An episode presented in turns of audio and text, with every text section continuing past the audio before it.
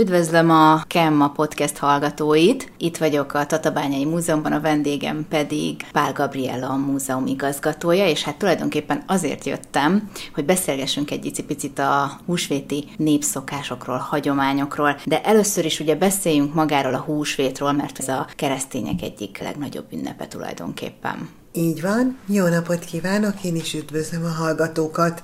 Nagyon fontos, hiszen húsvét a kereszténységben Krisztus feltámadásának a, az ünnepe, tehát a, a hármas ünnepkörben ugye a karácsony, húsvét, pünkösd is egy, egy kiemelkedően fontos jelentőségű pillanat, és éppen ezért előtte azért egy lelki felkészülési idő előzi meg, ez ugyebár a nagybőjt, amiben még, még mindig vagyunk. Tehát a húsvét maga igazából azt hiszem, hogy teljességében és az ünnepkör egészében érthető meg leginkább. Ugye az mindjárt az első, ami a húsvéttal kapcsolatban föltűnik az embereknek, hogy nem mindig ugyanakkor van.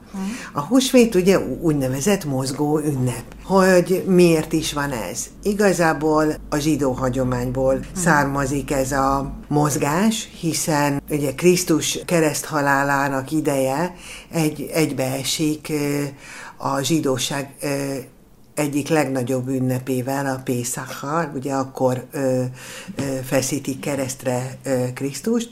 Ez az ünnep egyébként a zsidóságnak az Egyiptomból való menekülésének az ünnepe. Nos, éppen ezért ez a mozgás, ez igazából a, az ókeresztény időkből származik. Voltak is ezzel kapcsolatban viták és gondolatok, hogy megváltozon, de igazából a Nicea zsinat óta, tehát 325 óta óta a húsvét vasárnapot úgy számoljuk ki, hogy a tapaszi napforduló követő első holt töltét követő vasárnap húsvét vasárnapja, tehát gyakorlatilag március 22-e és április 25-e közé eshet húsvét ünnepe. Na most ugye ezt az időszakot előzi meg a nagybőjt, egy 40 napos bőjt, ez is föltűnhet a hallgatóságnak, hogy hát hiszen ez nem 40 nap, hanem valamivel mm. több, hogyha a hanvazó szerdától elkezdünk számolni, ezért ez nem 40 nap. És ez valóban azért nem 40 nap, mert a vasárnapok, ugye az úrnak szentelt napok, azok kikerülnek a, a bőti napokból, tehát ezekkel a vasárnapokkal több ez az időszak. Azt is azért fontos hangsúlyozni, hogy a nagybőjt igazából a katolikusságra vonatkozik, és a protestáns testvéreink, ők a szigorú bőjtöt csak húsvétot megelőzően, ugye Krisztus kereszt halálának a napján, nagypénteken tartják. És azért azt is hangsúlyozni kell, hiszen különösen Magyarország területén, a keleti területeken erős a görög katolikusság, hogy ugye az ortodox egyházak nem vették át a Gergely naptárt, tehát a keleti kereszténységben a húsvét időpontja nem egyezik meg a nyugati kereszténység időpontjával. Nos, hát akkor ö, először is a nagybőti időszak. A nagybőti időszakban nyilván a lelki felkészülés a legfontosabb. Farsangot lezártuk, Ciberevajda és a Konc király között igazából a Ciberevajda győzött, hiszen mindenféle hangosságnak, mulatságnak, esküvőknek a tilalma ebben a nagybőti időben ez van. Nem tartottak bálokat sem, nagyon szép, és éppen az elmúlt időben Tatán megvalósult program volt, ez a vasárnapi karikázó, hmm. valóban jellemző erre az időszakra, a vasárnap délutáni énekszóval kísért karikázók és a fiatalságnak a játékai, hiszen igazából a tavaszi időszakban vagyunk. Aztán ugye vannak jeles napok is ebben a nagybőti hmm. időben, márciusra esik Gergely napja, ami a gyerekeknek és a tanítóknak volt ünnepe, márciusra esik ugye Sándor József és Benedek napja, ja, amikor a, a, a, a, a időjósló napok voltak, igen, mindenképpen, és hát ne feledkezzünk meg március 25-éről, Gyümölcsoltó boldogasszonyról, ami hát Máriának a Szentélyektől való foganásának az időpontja, és szintén a keresztény, a katolikus egyházban ez egy nagyon fontos és kiemelkedő nap, amihez egyébként szintén időjóslás kapcsolódott. Igazából a nagybőjt vége felé a nagy hét virágvasárnappal kezdődik. Ezt az elmúlt vasárnap ünnepeltük a katolikus templomokban. Virágvasárnap az egyház megemlékezik Jézusnak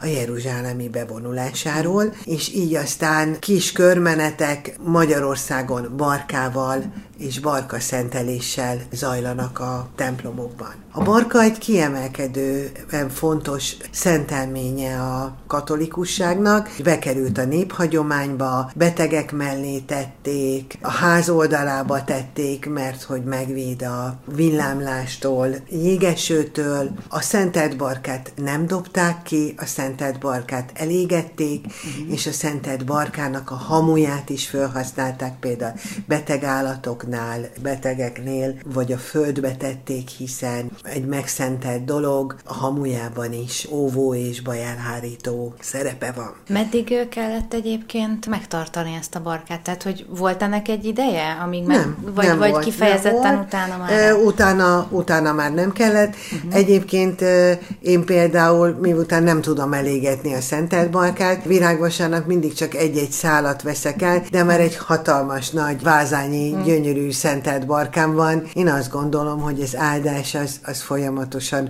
működik, úgyhogy őrzöm a barkáimat. Tudom javasolni, hogy amíg nem potyognak le, addig, addig őrizzék, mm. mert nem csak fontosak, hanem szépek is. Szépek is, igen. igen. igen. Meg hát arra szokták felakasztani a tojásokat is.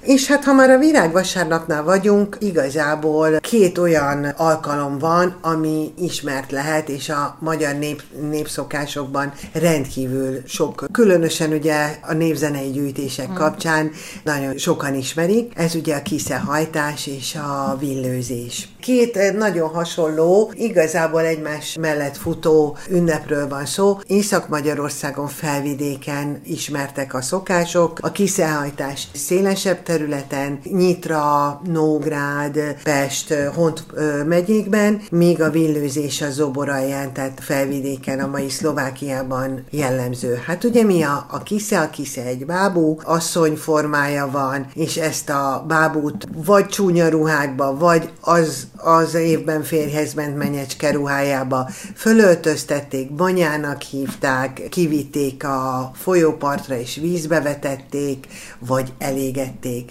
Kivitték a bajt, kivitték a betegséget, kivitték a telet. És akkor egyébként a villőzéshez pedig azt jelenti, hogy zöld ágakkal végigjárták a falut, énekeltek, behozták a tavaszt, az egészséget, a termékenységet. Úgyhogy a villő maga is a vila tündér, tehát a szláv tündér szóból, vagy a latin villuslomb szóból származhat, tehát erre utal a hagyomány, és egyébként előfordul a kettő együtt is. Tehát valóban a télnek a kivitele és a tavasznak a behozatala egy szimbolikus, mágikus cselekedetben. Ide, hogyha már a, a környék népszokásairól beszélünk, akkor meg kell említeni például az oroszlányi szlovákokat, hiszen ezen a napon járnak végig a gyerekek, mm. és köszöntik a nagymamákat, keresztanyákat, idős nagynéniket, tojást kapnak érte a kislányok, és ezt a tojást aztán a húsvétra megfestik, és ez a hagyomány egyébként a magyarországi szlovákoknál több helyen ismert. Úgyhogy ez már a virágvasárnapnak a, az időszaka. Egyébként például Erdélyben, illetve protestáns területeken nagyon sokszor a virágvasárnaphoz kapcsolták a konfirmálást, tehát a mhm. fiataloknak a felnőtt egyházba fogadását, tehát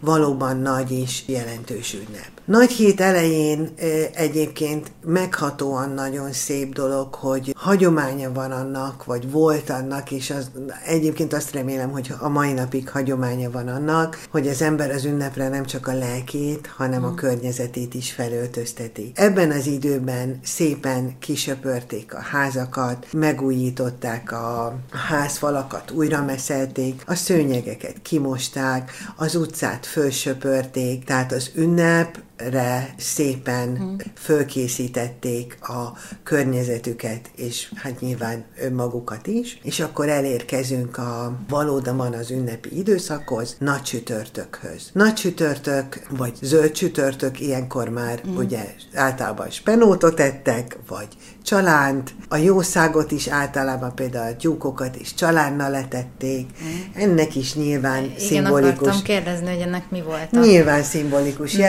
Jelentősége van. Ugyanakkor pedig egy borzasztóan régi nagy természeti ismeretet jelent. Mm. Hát a friss csalán az rettentő, nagyon egészséges. Igen, igen. Igen, azt én is olvastam. Tehát már, akár az állat, állatoknak mm. tele van vitaminokkal, akkor igen. bújt ki zölden, frissen, teljesen jól működik, és a szimbolikája mellett nyilván egy, hogy mondjam, a konkrét természetismeret van mögötte, hogy ezt használták. Nagy csütörtök ugye este a Szent Misében már elhallgatnak a harangok, Rómába mennek, majd csak az ünnepen fognak újra megszólalni, ezért az istentiszteleti misai alkalmakat kerepléssel jelezték, ahogy kereplő szól egyébként a, a katolikus szertartásokon is. A katolikus egyházban erre az időre, ugye az utolsó vacsorára emlékezik a kereszténység, a hagyomány a templomokban van a lábmosás, ahogy Krisztus megmosta a tanítványoknak a lábát, és aztán elérkezik a maga csendességében, és mindenhol a nagyon szigorú bőti napként nagypéntek, amihez egyébként fantasztikus, mágikus cselekedetek kapcsolódnak, például a hajnali mosakodás. Mm. Kimentek hajnalban a természetes vizekhez mosokodni, mert az előzi a betegséget, előzi a bajokat, körbesöpörték a házat, hogy a férgektől mentes legyen. Nagyon sokszor aznap hajtották ki először a kondát, a keresztútra vizet öntöttek hajnalban, mert az jó volt a jégverés ellen, tehát elindulnak a mágikus cselekedetek a bajok elhárítására, hiszen szent időben vagyunk. Nagyon fontos szertartása a kereszténységnek, a, a katolikusságnak. Ekkora keresztútjárás, végigmennek Krisztus szenvedés történetén, hmm. imádkozva, énekelve. Ezeknek a keresztuktaknak nagyon szép példái azok a káváriák, amik a falvak határában megtalálhatóak. Ugye itt alsó gallán van a gyönyörűség, ami 19. századi felső gallán, a másik kápolnával. Tehát én azt gondolom, hogy az épített örökségként ezek a, ezek a káváriák nagyon értékes részei a településképeknek, és, és ezek is fontosak.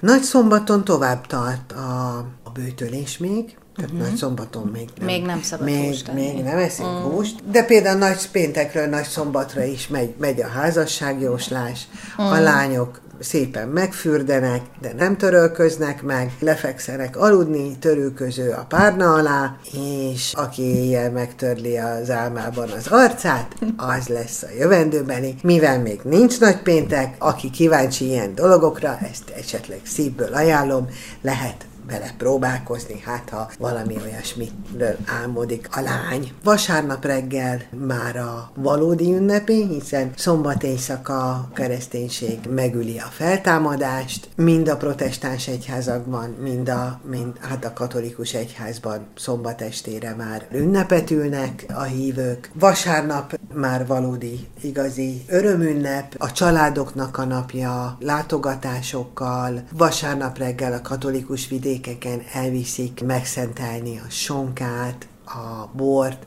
és a kalácsot, tehát utána már megszűnik a hústilalom. Nagyon fontos, hogy ugyanúgy, mint karácsonykor, a szentelt ételeknek a maradékait nem dobták ki. Tehát a, az asztalról a morzsákat kiszorták a tyúkoknak, megetették a jószágokkal. Nagyon fontos hangsúlyozni egy pár dolgot. A néphagyományban a kereszténységből vett szokások és előírások és hagyományok mellett élő, most olyan babonának vagy pogányságnak tekintett szokások ugyanúgy szépen együtt éltek, és teljes békességben megfértek egymással. Nyilván ez ellen időnként az egyház is fölemelte a szavát, akár a katolikusok, akár a protestáns lelkipásztorok, de azt tudni kell, hogy erre egy megélt és szükséges és fontos feladatként, vagy elvégzendő cselekményként gondoltak közösség. Tehát a hagyománynak én azt gondolom, hogy egy nagyon élő és mm. fontos része volt. Ezt én azt gondolom, hogy nem, nem szabad, hogy mondjam,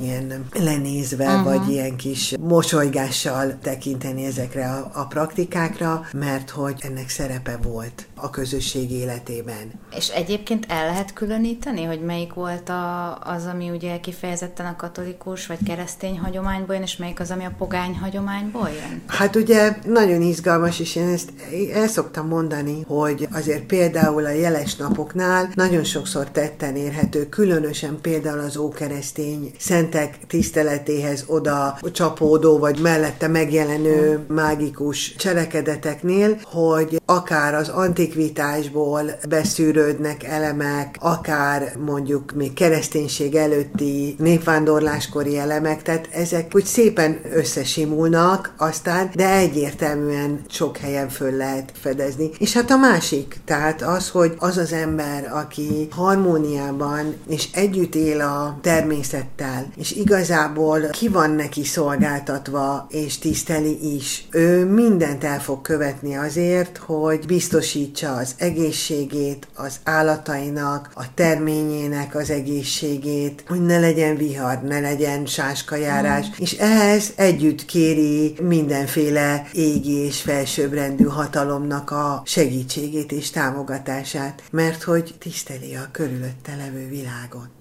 Ez milyen szép, igen. Igen. no, és akkor Na, már menjünk a húsvét hétfő, de még nincsen vége a dolognak. Húsvét hétfő ugye hagyományosan a locsolás. Mindenféle változatban létezik ez a dolog, de zömében úgy, hogy a kislányokat locsolták. Például éppen Erdélyben, a sóvidéken nagyon gyönyörű szokás, húsvét vasárnap délután zöldágakat, kisfenyőket szögelnek a kisfiús, hát nyilván kisfiúk és az apukák azokra a házkapukra, ahova locsolni fognak menni. Az én gyerekeimmel egy húsvétot tudtunk kintölteni Parajdon, akkor még a, már a felnőtt gyerekeim nagyon kicsik voltak, úgyhogy az én három fiam is nagyon édes volt. Húsvét hétfőn székely ruhában mentek a parajdi óvodás kislányokhoz szépen locsolkodni, és piros tojást és zsebkendőket kaptak ajándékba, amit egyébként azóta is őrzök otthon, mert ez, ez így, így dukál.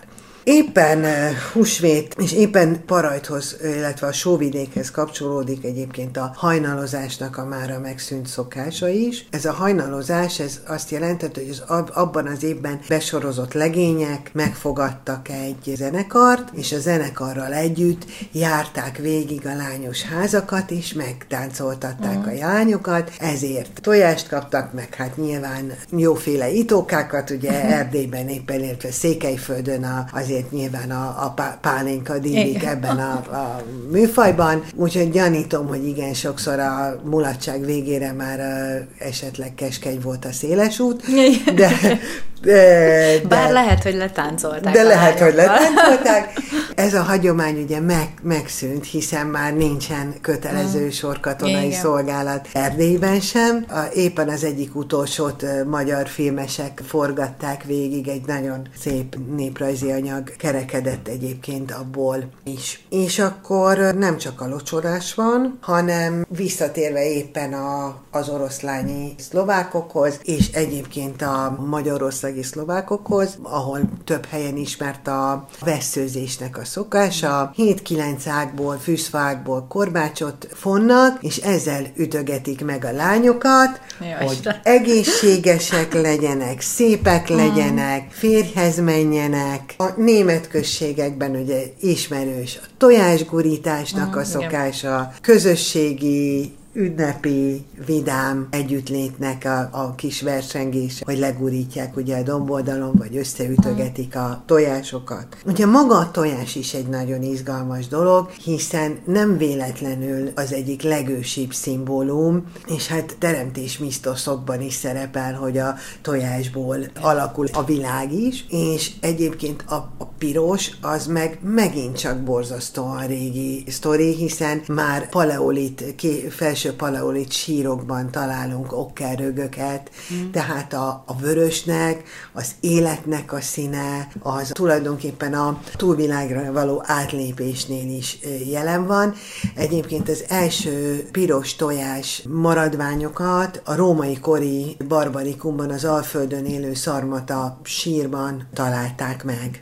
Nyilván ennek egy nagyon összetett és nagyon fontos szimbolikája van, hát ugye a tojásnak a régi neve a mony, az hmm. maga is a magyar kifejezés, maga is az életet jelenti. A nyuszi kicsit újabb keretű dolog. Mm, igen, akartam és is szapora is bőséges. Német területekről érkezik uh-huh. meg a magyar hagyományba, nem is nagyon régen. Azzal együtt, hogy egyébként nagyon izgalmas, mert néhány éve készítettünk ide egy a habán kerámiákat bemutató kiállítást. A habánok ők egy hútterítetett, egy, egy, egy protestáns kisközösség voltak, akik gyakorlatilag a török korban érkeznek meg Magyarország területén, területére, csodálatosan szép ilyen fehér mázas mm. edénykészítésükről igazából a leghíresebbek, amiben ilyen reneszánsz, illetve hát igazából a törököktől elhódított minták vannak, és egyébként az úri hímzésekben, valamint hát a magyar népi kerámia művészetben is megjelennek ezek a motivumok. Na most a Néprajzi Múzeum egyik habán kerámiáján szerepel három nyuszi, akik egymásba fonódva egy kört alkotnak, és ez, ez úgy értelmezi a kutatás, hogy ez a Szent Háromságnak a szimbóluma. Mm. Tehát lehet, hogy a nyúl és a húsvét megfejtésének is van egy, egy ennél mélyebb és a szakralitás felé utaló motivuma is. Na és akkor még mindig nincs vége a húsvétnak, mhm. hiszen húsvét. Pedig olyankor mindenki azt mondja, hogy hétfő, kész, locsolás és vége Nem. van. Kedd a nők bosszúja a locsolásért. Ja, igen. Ugyanis a, kell, kell a nőknek is egy kis visszavágó. A kedd volt az asszonylocsolásnak az mm. időszaka, és akkor a húsvéti időszakot a következő vasárnap, vagy fehér vasárnap zárja, ami pedig a koma fogadásnak az mm. időszaka volt, hiszen régen a komák, tehát a kereszt szülők, ők a, a fiatalság baráti köréből kerültek ki. Vannak olyan tájegységek, ahol például több koma párt választottak a gyerekek mellé, hiszen a keresztségi fogadásban a keresztszülő vállalja, hogy végig kíséri a gyermeket a felnőtt koráig, ami hát nyilván valljuk be őszintén, akkor, amikor nagy volt a halandóság, és mm. bármi megérhette a szülőket, akkor esetleg a családon kívül a komákra is feladat hárult Igen. ebben a történetben. Éppen például Móra Ferencnek a kincskereső kisködbönben mm. is fölbukkan ez a motivum, és talán így érthetővé válik a kincskereső kispöldönben a keresztpapa is, aki nem volt mhm. annyira, annyira gyengéd a kiskereszt Igen. gyerekéhez. És akkor ilyenkor a barátok küldözgettek egymásnak komatálat, tojást, csókát, tehát kifejezvén azt a barátságot és azt a szoros köteléket, ami összefűzi a, mondjuk a két barátnőt. Igazából ez a húsvéti ünnepkör vége, majd aztán még 50 nap, és jön a pünkösd, és akkor utána már elindul a, a nyári időszak. A tavasznak egyébként nagyon sok betakarító, fontos munkája van, és hát itt van még igazából, mivel húsvét azért még áprilisban is áttolódhat, azért Szent György napja, ugye április 24-e, amikor először hajtják ki igazából a csordákat mm. a legelőkre, és igazából a, a mezőgazdasági évnek igazából egy fontos, fontos napja. Columbia. Mennyi az, amit, amit még megőriztünk ezekből? Mert ugye így mondtad, hogy ugye a húsvét hétfőn még nincs vége ennek az időszaknak, de sokan vagyunk már úgy ebben a modern világban is, hogy ott már az bizony lezáródik mindenkinek, és akkor utána újra munka, és folyik tovább az élet.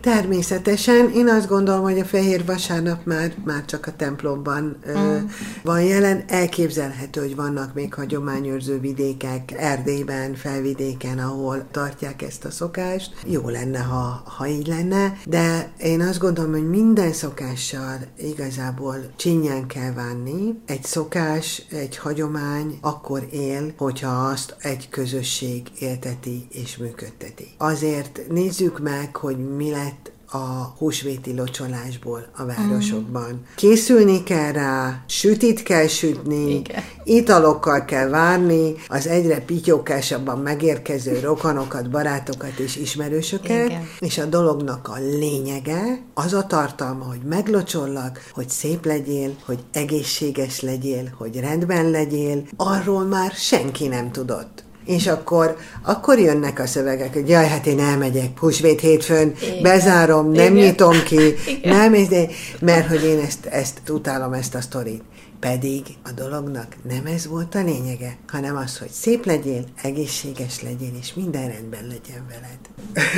Úgyhogy, de egyébként a korbácsolás, a tojásgurítás, tehát minden egyes, vagy, vagy például most, hogy az oroszlányok is újra fölelevenítették ezt a nagymama köszöntős hagyományt. Tehát minden az, ami, ami a közösségeket építi, legyen régi, legyen új, de a személyes találkozást, a család családi kapcsolatoknak a, az ápolását, a kötődést jelenti, azokat meg kell becsülni, meg kell tartani, és ápolni kell. Azzal együtt, hogy azt gondolom, hogy az ünnep azért ünnep, mert valamiképpen valamiért más, mint a hétköznapok. Tehát az ünnepeket meg kellene tudni a mai napig ülnünk. Igen. Meg kellene becsülnünk, értékelnünk, és függetlenül attól, hogy most hiszek abban, hogy Krisztus föltámadt, vagy nem hiszek benne, Igen. de azok az ajándéknapok, amikor együtt lehetek a családommal, amikor pihenhetek, az mindenképpen ajándék.